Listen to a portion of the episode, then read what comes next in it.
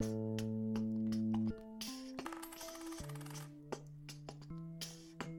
有种。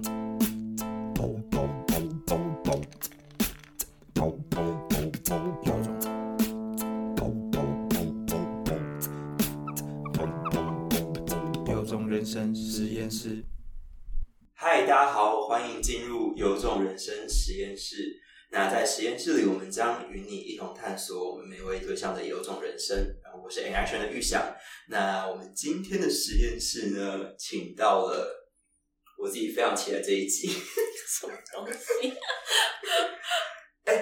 先跟听众说好了，我在大学的时候是你们公司的粉丝哎、哦，我知道啊，你有来做过那个更早之前是你还没有讲归讲，是还是上一个 CEO 的时候，嗯，对，因为我觉得说，干太酷了，怎么有人在 讲干是？可以的吗？等一下，可以，可以，可以，我 不可以的吗？好，那我放心了。对 对，好，那我们请到的人是谁呢？请到的是忙碌现任的 CEO，像 Wendy 比较好吧？Wendy，谢大家好，那你请简单的自我介绍一下。好，呃，我是盲旅的 CEO，然后我叫廖丽文，那可以叫我 Wendy 或者是料理王。盲女到底在做什么的啊、呃，基本上“盲旅”两个字拆开来看的话，“盲”就是未知的意思。然后我们希望透过未知来带大家可以走进台湾一些在地，呃，可以去看见他们很多好的或是不好的议题，就是让大家可以透过一个旅程，然后不带成见的去认识台湾各地的有趣的人事物、有趣的生命故事，这样。嗯，好。那回到刚刚在自介前面的时候，我提到我在大学的时候是你们粉丝，好久远之前哦，也是三四年前的，十年了吗？没有没有没有。那现在的盲旅跟我大学时期知道的盲旅其实有蛮大不同的。那 Wendy 之前也不是 CEO 嘛，然后怎么会突然变成 CEO 这个位置？睡觉起来就变没有。我也期待我有一天可以变成。哎、我说真的，我真的是睡一觉起来，因为我我睡前在思考我我隔天要我有拿到一个新的 offer，然嗯后是我很喜欢的 offer，然后我就想说，哎、那我如果我今天呃有这两个呃一个 offer 跟可以接下盲旅，可以买下盲旅这件事情，嗯二选一，我到底要做哪一个？然后那个时候我记得是晚上十点多，然后我躺在床上。然后我想说隔天要要 on board，所以要早一点睡觉这样。你说新的 offer 要 on board 吗？对对对，其实我已经拿到 offer 了，然后是礼拜天晚上，然后礼拜一要去上班这样，嗯然后我就闭起眼睛，三秒就决定是盲女，然后我想说哇，想太快了，不行，做人不能这样，然后我就决定再闭一次眼睛，然后再想一次，如果今天可以去我很想要的这个工作，跟接下盲女的话，我到底要做哪一个？然后也是三秒，就选了盲女。然后我想第三次还是盲女，我就决定明天不去上班了。然后明天来找就是我那个朋友讨论一下，就是后续呃要怎么去进行，就是买卖这些东西这样。哎、原因是什么啊？这我觉得应该很多人会很想知道。你说三秒，的对你三次三秒的答案都是一样的、欸。因为在在买下盲女之前，就是大家都一起共识过嘛。然后我之所以会加入盲旅，就是因为我很喜欢这个概念，因为我觉得它有无限的可能。你可以把很多东西包在未知旅程里面，然后让大家可以透过旅行，不再只是有感受到娱乐而已，它还是在娱乐之上有更多的教育意义或者社会价值。对，可以做很多创新的方式，加上我自己对文化历史、对台湾这块土地非常非常的有非常热爱，然后永远都会觉得有学不完的东西，然后永远都觉得自己不够认识自己的土地，所以我觉得透过这件事情，我可以去做很多尝试跟学习。嗯，对，然后那个时候之所以就是呃想要去买下它，就是因为一直以来我对于盲女的这个信念，我从来没有动摇过，嗯，是完全没有，直到现在都没有。所以我觉得我当时会做这个决定，三秒可以做这个决定，就是因为我心很，我的心里很知道，我想要的东西不会是一个可能钱这种东西，或者薪水这种东西可以帮助的。然后我觉得机会难得，一辈子就那时候二十二十三岁嘛，就一辈子就这么年轻就这一回。如果我今天是三十五岁再来问我这 offer 的话，跟 offer 跟创业，我九成九不敢去创业，嗯因为你可能会有一些其他压力在对现实层面的问题，所以我觉得二十三岁做这个决定没有太大的负担，所以我就决定了，就这样。真是勇敢的女子。哎、不过你刚刚讲那些，我突然想到一个问题，就是对于台湾这块土地，你嗯的热爱，不管是历史或是自然，嗯跟盲旅这间公司，你必须要去带给旅人，让他们了解这件事情。嗯，我觉得听起来是两件诶。嗯一个是我自身的热爱，跟一个是我必须要把这个故事去传递给更多人。嗯但其实好像盲率会比较，虽然说都有啊，但是嗯其实主要做事情是后者吧。那你怎么可以确认说，哦，我除了自身热爱之外，嗯，这这件事情我热爱的东西传递给更多人，也是我愿意去做的。嗯，应该是总结来说，应该是影响力吧。就是当你很喜欢一个东西的时候，你有没有办法去分享这件事情，那就会变成在自嗨、在自爽的感觉。然后，当你明明走在第一线，然后你看到，比如说，不管是呃长辈他们可能偏向长辈里面的很独有的文化，可是它要没落了，它要消失了。啊，你你很幸运可以获得这个资讯，可是没有人可以去分享，或是没有人知道，没有人可以去帮忙，或是至少认识这个文化的时候，你会觉得很可惜。所以你会特别想要去做一个东西，把事实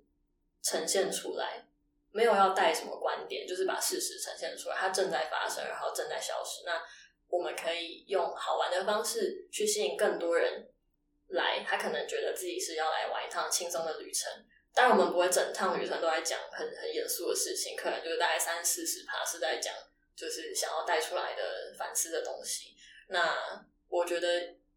我有一种使命，就是想要去分享这些东西，然后想要分享这些有价值却不是被那么多人发现的东西，这样，然后用一个好玩的方式，就像跟市场对接。因为如果你如果我完全都在做很知识面的东西，或者很议题面的东西，那我就会变得很像博物馆或是文史馆。可是这种东西是只有学校教外教学会带你去的地方。嗯，就是我们应该把这件事情可以跟更生活化，然后我一直相信一句话叫做就是生活及文化，就是每一个人现在不管走到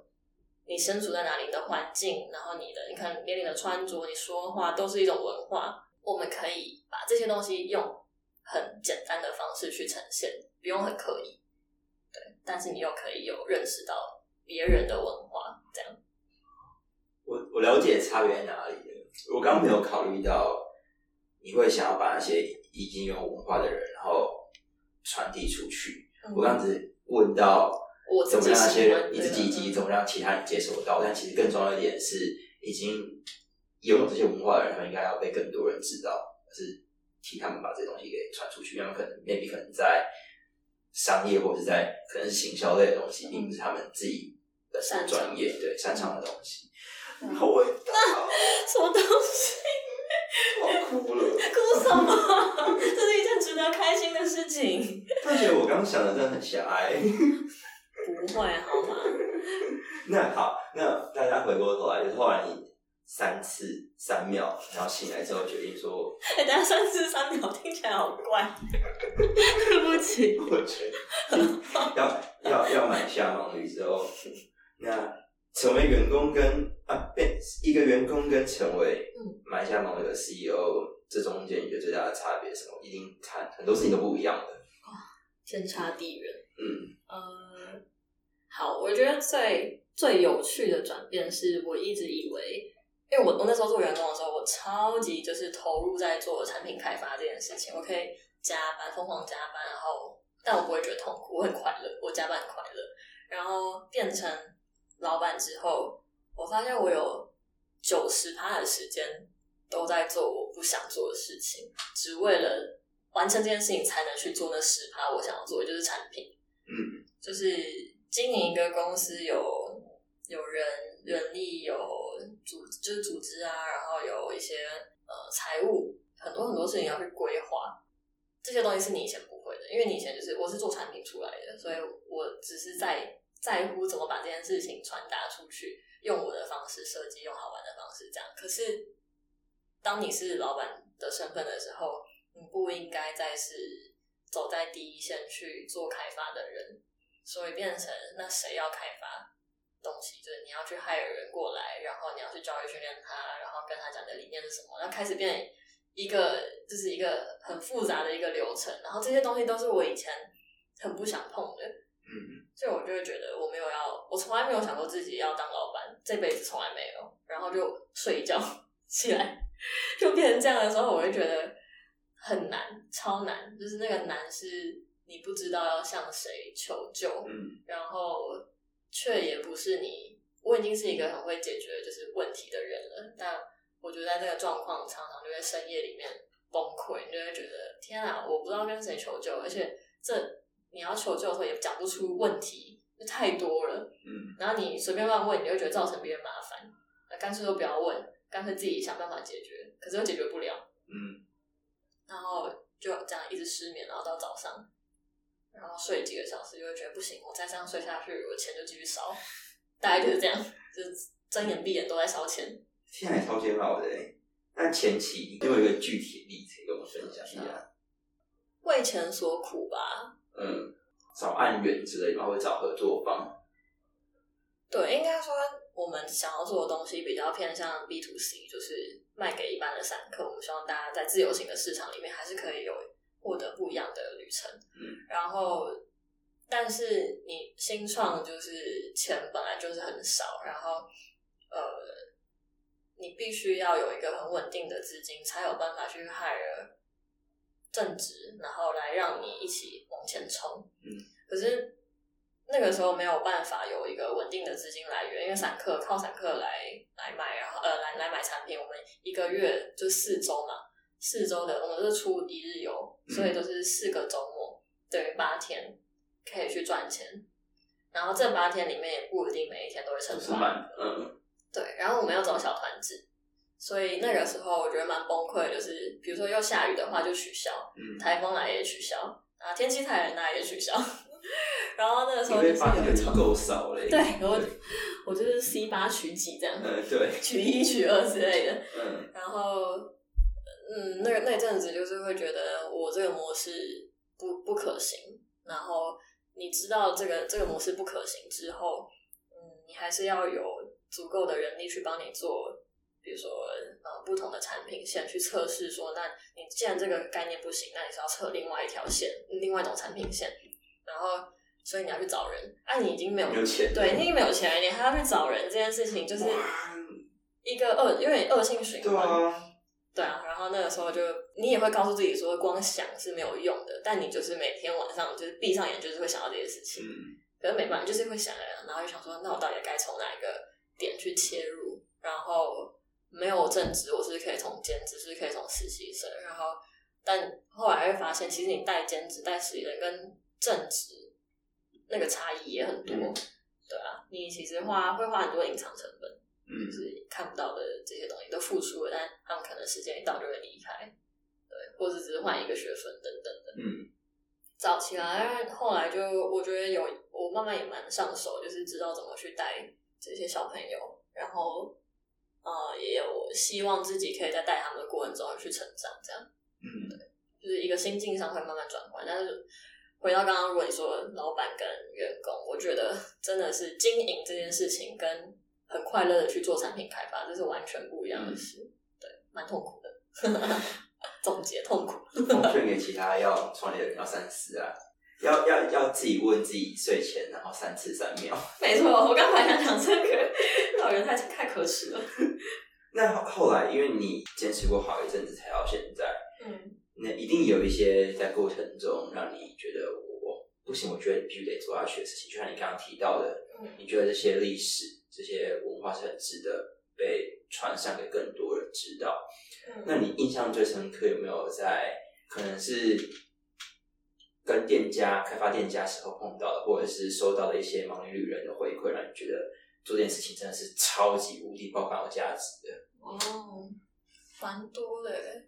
那讲一个，分享一个是有一次出完团，然后有一个女生不认识他哦，就是因为我们出团工作人员不会去，嗯嗯，就真的很忙这样，然后他就写了很 你长说很 busy 的忙还是很 blind 的忙？很 blind 的忙，就是他真的看不到我们。然后其实他出团参加到结束都不会看到盲女工作人员。嗯嗯嗯，然后那一天是突然收到粉丝专业来讯，就是很长一篇，然后他就是说他很感谢我们设计了宜兰的宜兰的一条线这样，然后尤其是最后一站让他就是就是潸然泪下。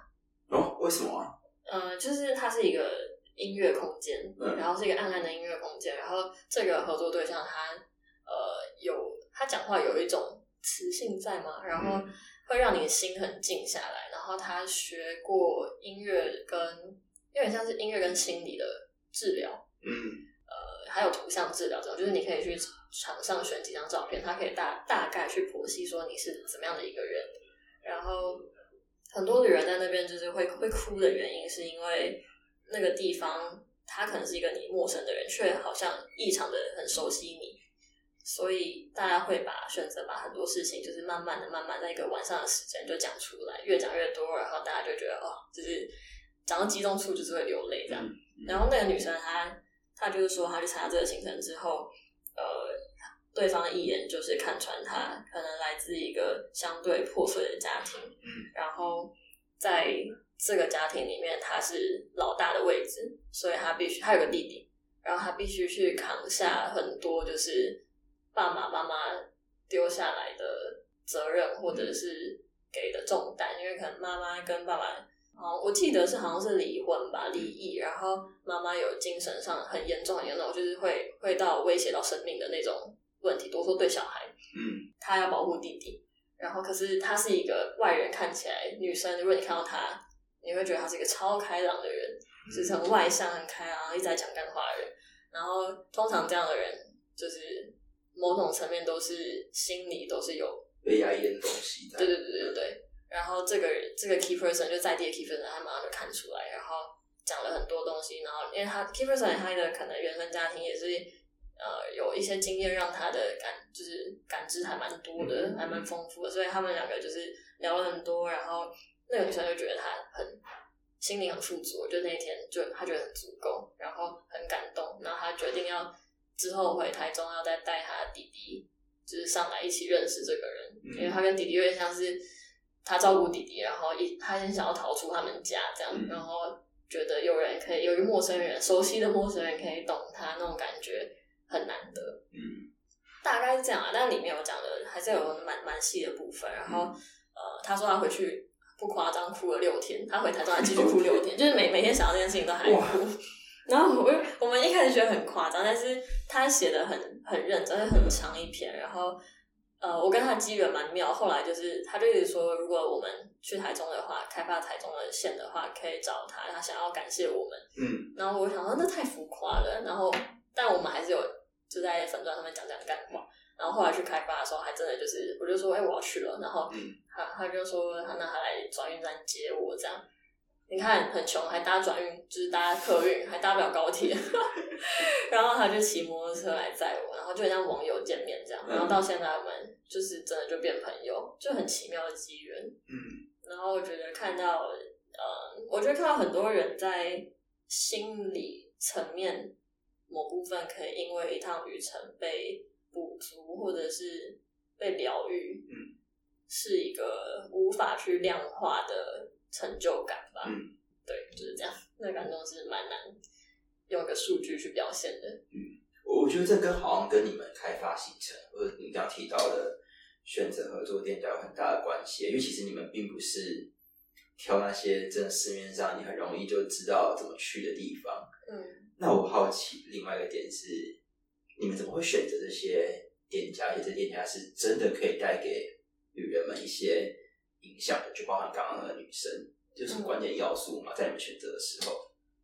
嗯，其实我们通常都是会先选定要做什么主题，然后再去找相对应的可能合作的对象。宜兰那条就主题就是跟音乐比较有关，然后它的前一个对象就是很活泼的音乐人，然后很 local，非常非常可爱。然后下一个有一个反差，就是一个很文静、很斯文，然后你两个都可以体验到，嗯但你两个都会有不同的感觉。嗯对，然后怎么去开发这些人，其实都是透过在地人，就是比如说我们假设先找了前面这个人，然后跟他聊聊天，然后他可能会推荐朋友的朋友的朋友。我们之前都是地，就是实地去踩点，嗯，然后跟他们当就当朋友这样，然后聊聊天，然后他们认同我们理念之后，他们才会把我们推给他觉得也不错的团队。嗯所以其实花蛮多时间在讲自己的理念，然后去找就是跟自己理念相符合的在地人，这样才有办法持久。真的要花很大量的时间去深入当地耶。蛮，我觉得蛮对，时间成本蛮高的。这刚好可以提到一个，我觉得也可以跟听众们分享的。就很多人会觉得做旅游的呃路线的开发，或者是现在超多，你市面上应该看到很多旅游型 YouTuber 会觉得说，干好像很爽，我们可以去那边拍片，或者是去玩，嗯甚至免费体验，公司出钱，哦，对，快点好多人都这样。快点趁这个机会跟大家讲讲到底真实的情境是怎样。我真的不懂为什么大家会觉得，大家会单纯到觉得旅游型 YouTuber 或者做旅游业就是一天到晚都在爽，这不可能有这种事情啊！因为你是天下没有白吃的午餐，各位，就是你要做任何事情都要付出，都要努力的。你今天来这边工作，虽然是旅游业，你确实可能可以用半价或是优惠价去体验公司的行程，可是你的工作是要设计这个行程出来给就是消费者玩，不是你自己去玩这些东西。当然，他可能会觉得过程中，呃，踩点一定可能也玩的不错啊，嗯或是干嘛的。但没有啊，因为你出去踩点，如果你是带着工作的心情出去，通常都不会玩的很开心，因为你就是动不动就是想说，啊这个人要不要留，就是保持联络，然后这个人他刚说什么，然后开始记笔记，然后录音啊什么什么，要拍照什么，根本就没有办法很认真的投入在一个所谓旅程，但它其实是个踩点，就是这个工作。嗯所以我觉得大家真的要把这个东西丢掉，就抛开这个这个想法。嗯旅游业的工作不是天天都在玩，那个是旅游体验师的工作。就是你如果是 KOL，然后别人花钱请你去体验，嗯，然后还不用拍照片或者拍影片，然后只要写个文章那种，那种最爽。对不起，我这样会骂到别人吗？你最好希望我们听众不要旅游帖子，不然他就跟我们抱怨说：“哎、完蛋了，帮我看掉。你不知道我文案写的多辛苦吗？我还要修图哎、之类的。修图推推吗？啊，我好坏哦，不行这样，太厌世。好，反正我觉得也是刚刚前面有提到，现在盲旅就是你一个人，哎、主要是你一个人对啊，的艺人公司，然后在像刚刚温迪也才从实习生的面试，然后跑过来我们的录音现场。哦，对，他提到他手都快冻掉了，太冷，外面太冷就有寒流。其实希望有手套的厂商可以也夜 配一下，也配一下拜托，刚好听到我们很穷的故事吧？那那像维尼刚刚分享那么多，你加从忙率，然后从员工变成 CEO，甚至是呃开发产品的这个种种的过程，那你觉得你有后悔吗？或者是现阶段最有意义的一个过程？后悔是完全不会，就是从来不后悔。我是一个不会去后悔自己决定的人，因为我觉得人在每一个时间点，或是面对每一件事情，你永远都有选择，你一定是得做出选择的嘛。不管你做了什么选择，要告诉自己，就是你是有衡量过，就是其他其他选项的。所以你今天如果选择 A，你就不应该去后悔，因为你已经衡量过这些东西了。所以我到到盲旅到现在，我完全没有后悔过，因为我觉得这是我选择想要做、想要尝试、想要去创新的东西，那我就应该要为它付出我所有能力范围内可以做的事情，甚至是超越我自己，去挑战自己。对，然后我觉得因为这样。我成长的也蛮多的，就是不只是在工作上面，从情绪上可能也是调整蛮多。我以前是一个蛮火爆的人，嗯，然后我对不爽的事情，我就会直接摊开来直接讲。然后，可是你当你经营公司的时候，你会我会觉得有两个我，一个是我自己跟公司的那个我，然后我觉得出去谈什么事情，就算不爽，我觉得他这真的是无理的要求或是干嘛，我还是会想到，呃，我今天讲出来的话就代表公司，所以我不能让一时的，就是情绪去毁了公司的名誉等等的。然后，所以我觉得这只是举一个很小的例子啊，就是呃，好像我每一天都有学不完的东西在学，然后就算是熟练的东西，好像都可以再更精进、更优化。所以整段来说，我觉得盲语是我人生非常有意义的一段时光。嗯，对，很棒哎。但我想要问刚刚你提到的东西，就你会拆成嗯公司的我跟嗯自己的我，嗯那我觉得一定有很冲突的地方。那印象深有没有？有 你觉得我很想用有，廖立文的我出去，但是不行，我被压抑了，因为我现在我在一个代表公司的场合，然后那样子的冲突会让自己真的很不舒服。超级，呃，我觉得这这个我到现在还在练习。嗯、就是我的个我的私下的个性是蛮爱讲干话的，然后但我那个讲干话是为了舒压，就是我没有很认真在，就是我的干话是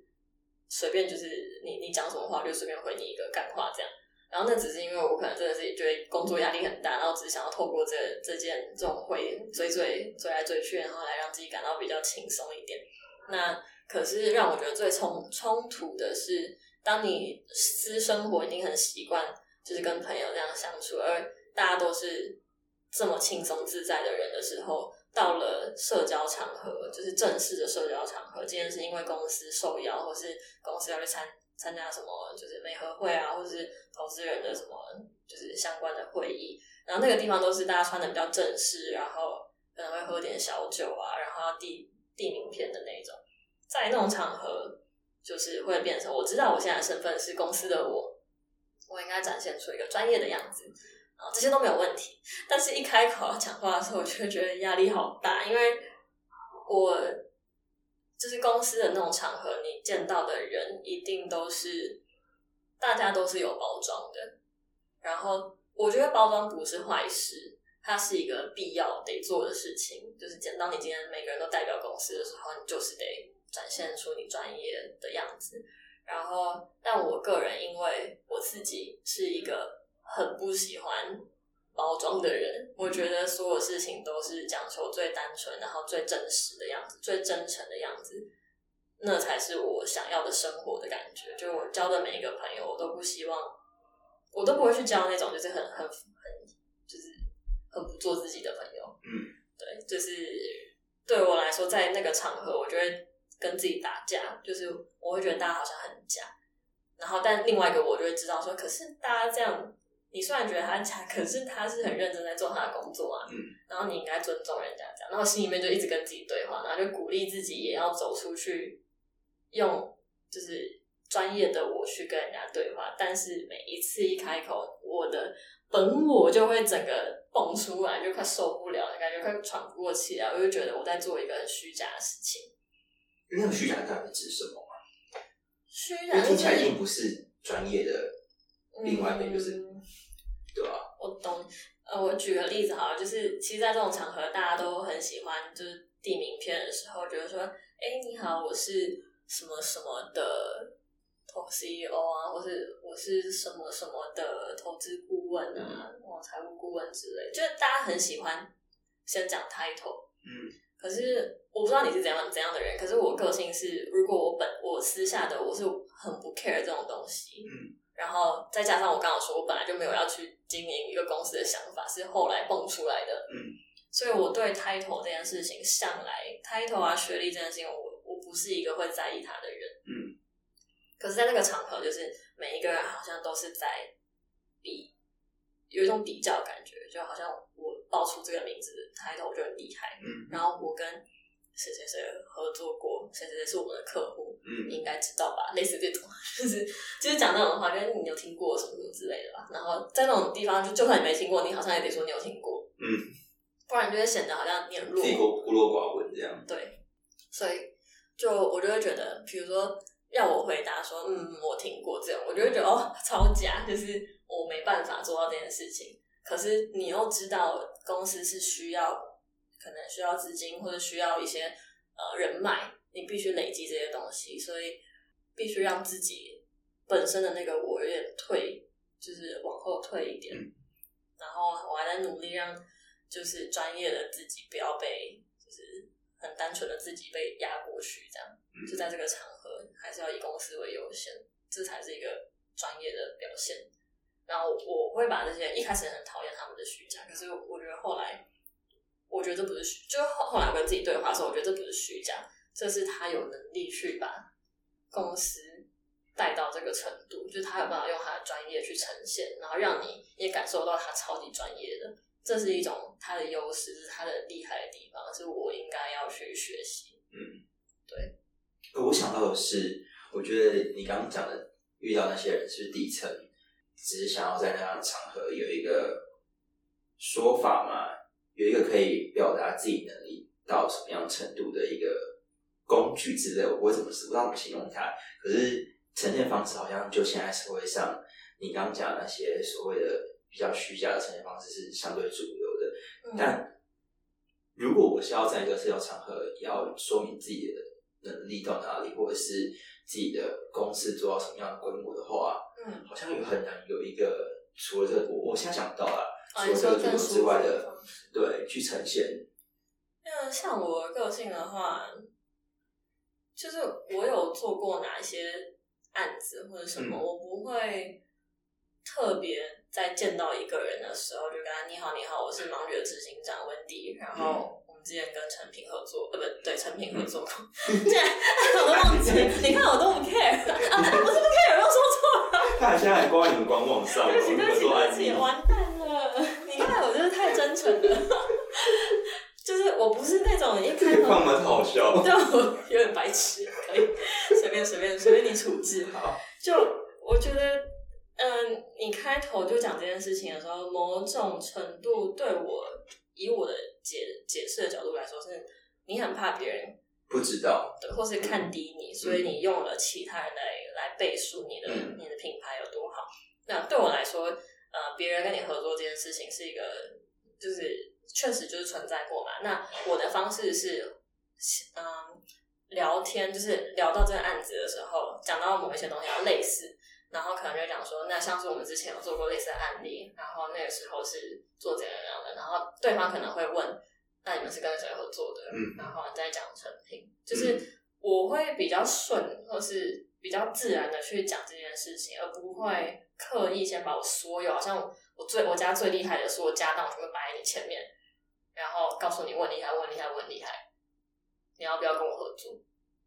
哦，然后我觉得这一点可能也会让我在谈 case 的时候比较舒服一点点，嗯是因为我觉得你对方也不是那样的人，嗯他是透过跟你比较认识，然后他可能会自己去做功课，那他可能会看到说，哎，你们之前是有跟，比如说跟 Google 啊或者跟谁合作过，然后你们的案子是怎么样，然后所以你彼此在讲这件事情的时候，都不是在带有一种用某一个别人的品牌来背书的那种感嗯觉，嗯嗯对，然后我觉得这样比较对我来说比较舒服，嗯。可是其实是很小的事情啊，一般的大公司完全不会走这一套啊，一般一般大公司一定就是案例是什么什么，然后大概都是多少钱的 case，然后你要就来，不要就滚，嗯就是就是大部分这样。可是我觉得我个人是觉得，反正都在做新创了，我还是想要忠于自己一点。听起来是比较喜欢舒服的方式，是真的用事件，然后是用那一个案例本身，并不是那个案例的名字名利啊，就是有对名利很不在意的人，就是会觉得不人不应该用这件事情来定义自己。嗯，但这件事情，当自己是一个公司 CEO 的角色的时候，你会觉得好像是矛盾的啊、就比如我的意思是说，嗯如果我是一个不不是很追求名利的人的话，嗯，那是不是在这一点上，这个 CEO 在这点上就没办法当得很好？你觉得呢？没有办法当的很好。因为感觉 CEO 就是必须要嗯用这个东西，不是唯一，可是它是应该是一个很大需要考量的指标。嗯，确实，但我确实我也会觉得我自己当的不够好，因为我也是嗯像 baby 还在学嗯怎么走路那种感觉。嗯然后，但我想表达应该说，嗯，title 这件事情，我我是因为公司艺人公司，所以我必须挂这个东西。嗯那但它对我来说，就是盲旅执行长这件事情。今天如果我们公司成长到可以 hire 呃很厉害的人进来，嗯，我不会恋战这个名字，我甚至会觉得有能力的人我就让他挂执行长。哦，嗯对，因为我常常会想说，就是如果你是一个很在意名名利的人，那你可以换一个角度去想说，如果今天你把这个 title 这个名牌拿掉了，你是谁？嗯因为今天不是某某公司的上市上柜公司的执行长或是董事长，那你究竟是谁？你知道吗？嗯还是你永远只能在这个 title 底下生存？没有他就没有其他的嗯曝光的机会，或是其他的呃生存的的可能。嗯，那如果是这样，那我就觉得有点可悲，嗯嗯因为表示你被这东西绑住了啊、嗯对啊，所以我我觉得这东西对我来说不重要，就是因为我一直都知道我想要做什么事情，然后不管在哪里，就算今天假设啊假设今天不在忙旅，嗯我在别的地方，我一样在做我自己喜欢的事情啊，我一样知道我到底想要做什么事，然后我是谁，所以名利这件事情对我来说，就是于我来说，就是我完全不介意。嗯，这样是有点玄学啊，有点太超脱了，是不是？不会啊，我我很喜欢刚才一段，就是如果有更适合的人的话，嗯然后这适合是对某这个公司更好的话，你并不会一定要绑住这样的抬头，对啊，因为你就不是这个，你就不是这个性格的人。而且我想要的是，我想要做的盲旅这件事情可以更好。嗯那如果有人可以来一起帮我加速这件事情，Why not？就是他如果更适合，就让他来，因为我的目标不是这个名字，我的目标是，让这件事情可以更好的发生。对啊。干嘛？这是一个，看这是一个布朗尼，可以再吃吗？耶、我被想吃了。太感动了。吃伯爵的。哇，那等下会听到我吃东西？大家会啊，大家，我今天带了一个一盒布朗尼来孝敬问题，然后他非常热爱。你看他今天面试他们公司的实习生，已经一整天都没有吃饭。有时可是到底是，啊现在晚上六点吗？对到底有多辛苦啊？这件事情是不是？好可悲哦。大家要创业之前要三思。好啊，哎、其实也差不多嘞。那嗯最后一个，你可以在边吃布朗尼的时候边想一下，干嘛？好香哦，伯爵茶的味道。你可以嗯品尝着伯爵茶的香气，然后思考一下你的最后一题，就是你有没有什么想要在二零二一实现的事情？然后我觉得，其实刚刚聊完之后，不单只是毛宇，对于这一个人，你也有什么想做的，也可以在这一题回答。嗯，二零二一年我蛮想要，因为疫情的关系嘛，所以其实蛮多人被锁在台湾的。嗯。然后我觉得这是一个很好的时机点，让我们呃去加速自己在国内推广更多，就是有刚我刚刚一开头说的好的或不好的议题或是故事，就是在这段时间，我希望可以加紧脚步，开发更多有关两三个小时那种短行程，但是里面可能富含一个议题，嗯然后让大家可以在不管是晚上下班之后，或是礼拜六日的下午后，可以买一个盲旅的行程去一趟。你不知道会发生什么事情，可是你在这里面会看见各个角落正在发生的故事，嗯或是各个角落正在发生的议题，然后让这件事情可以就是扩散的更快，就是我们开开发更多，然后扩散的更快。我相信自己在这个过程中，在开发设计的过程中，也会学到很多关于我们就是台湾土地的，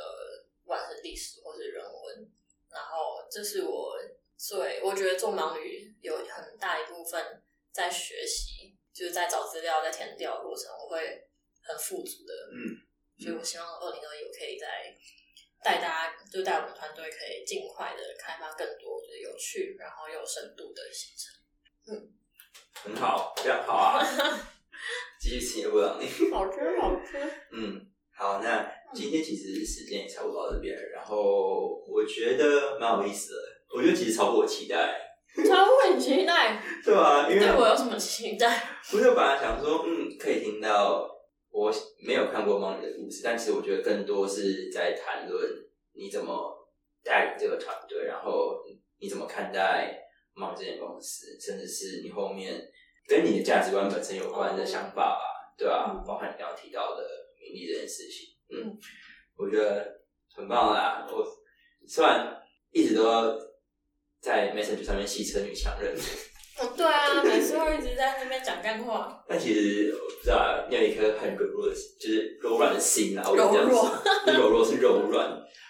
强大自己柔软的心，对吧？很棒。那好，我要收个尾了。对，我们继续吃，也是。太饿了。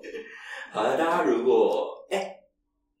好，我会把嗯盲女相关的讯息也放在我们的也会很关键，不是关键啊，资讯栏。太棒了，就如果大家曝光，对，刚刚如果大家听完之后觉得很好奇他们公司刚刚你听到的短行程是什么的话，可以看他们的脸书，甚至是他们的官网都有蛮详尽的介绍，还有包含过往一些可能大家忘记过的合作案例。哦天哪，我还好喷口水，拍 谁拍谁，陈品不要恨我可以我。看到，嗯，也让大家更了解他们在做的事情。嗯，好，那如果喜欢我们今天的实验室的话，也欢迎大家在 Podcast 各大平台关注我们、分享或是留下你的评论。那最后也别忘了追踪我们的 Facebook 还有 Instagram。那如果你有想要问 问你的问题，或者其他的研究类型，也可以用以上的社群来联络我们。那我们下次见喽，跟大家 say 拜拜。拜拜。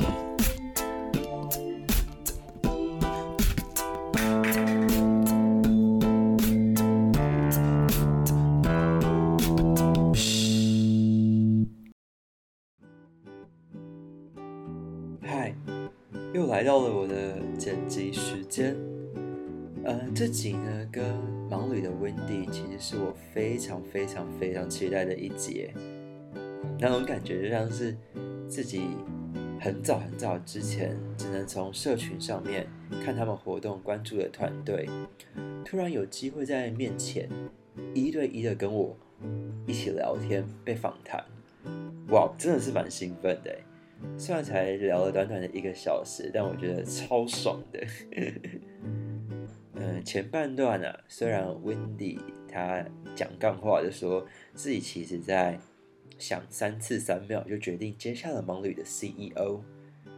但我觉得可以想象的是，当时他在跟另外一个自己很喜欢的 offer 这个选项拔河时，接下盲旅的 CEO 一定是相对未知许多的选项。嗯，最好的证明就是，当 Wendy 说团队出现问题时，身为执行长的角色，他其实不知道可以跟谁求助。那你没有解决，只能不断的烧钱的那种无助的感觉，我觉得一定很难受啦。但在这样的挫折下，面对自己喜欢做的事情，哦，我只让更多的在地故事被更多的人看见，还是硬着头皮接受这样的挑战。这其实也让我想到，在第一集访问 Sherry 时，有一个类似的概念是专注在自己想做的事情上。那不断碰到什么问题，你都会想办法，硬着干也要把它解决。再来，我觉得在这次的访谈中啊，Wendy 其实是一个很了解自己的人诶，包含他后面讲的公司我、本我的一些冲突。我觉得其实这不是天生就刻在脑袋，你就马上知道说自己是这样性格的人，而是在每次的经验中不断的感受、反思、消化，而且重视自己。就好比 Wendy，她其实喜欢真实的跟人相处，虽然基于某些社交场合，她必须得放大她不想放大的那块，但他其实也知道这并非他自己最舒适的互动模式。那如果今天有个更适合代表这样子的互动角色，他其实也不吝啬的把这个角色给更适合的人去执行。那我觉得这其实也是一个蛮无私的表现诶。纵观下来，我觉得这一小时跟温蒂的聊天，其实学到了很多。然后我每次看到他，都觉得我在跟一个个子很娇小，但是能量却非常非常强大的人在聊天，真的蛮厉害的啦。